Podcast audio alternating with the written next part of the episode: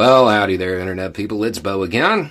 So today we're going to talk about how the state of New York might need access to subject matter experts, or at least some people who have a basic understanding of what they're trying to legislate.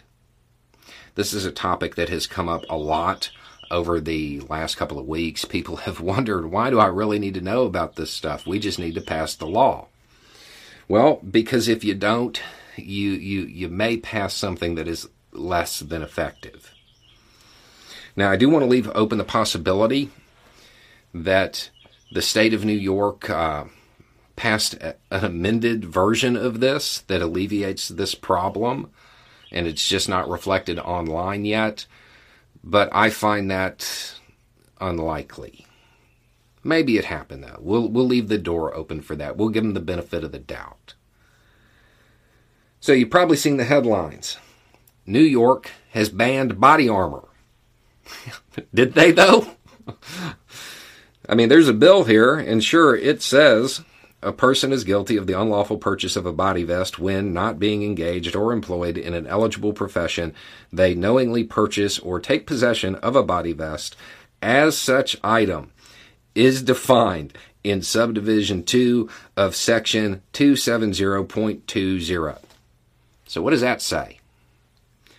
For the purposes of this section, a body vest means a bullet-resistant soft body armor providing as a minimum standard the level of protection known as threat level one, which shall mean at least seven layers of bullet-resistant material providing protection, and it goes on. But it doesn't matter because anybody who knows about this stuff started laughing at the word soft.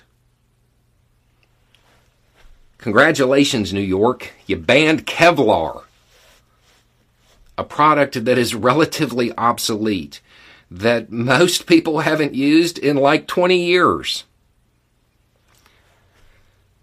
Modern body armor isn't soft. It's a plate. It's a hard plate. That's why those things are called plate carriers. The things with all the pouches all over them that have the hard armor inside. The definition of body armor, body vest, in, in the New York Code, that doesn't cover anything that actually gets used anymore. This was a completely wasted piece of legislation.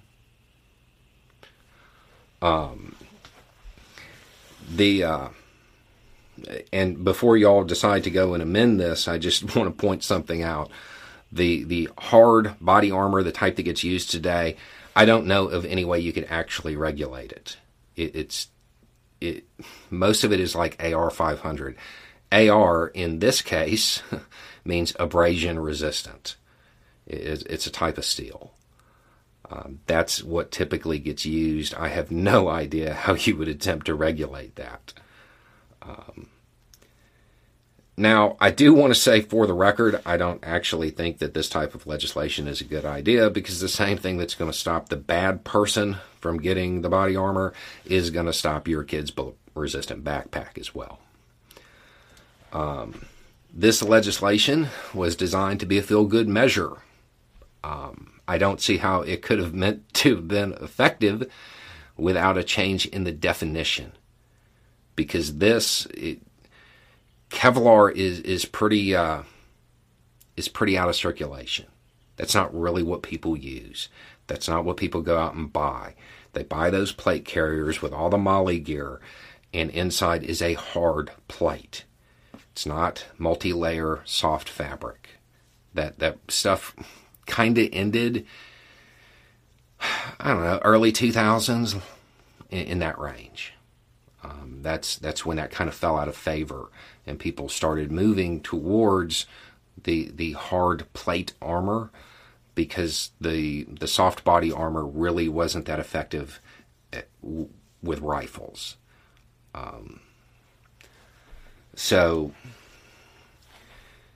this is why, as much as it may pain you to um, to actually learn about some of this, this is why you have to. You, your legislation will be worthless if you don't actually understand the subject matter.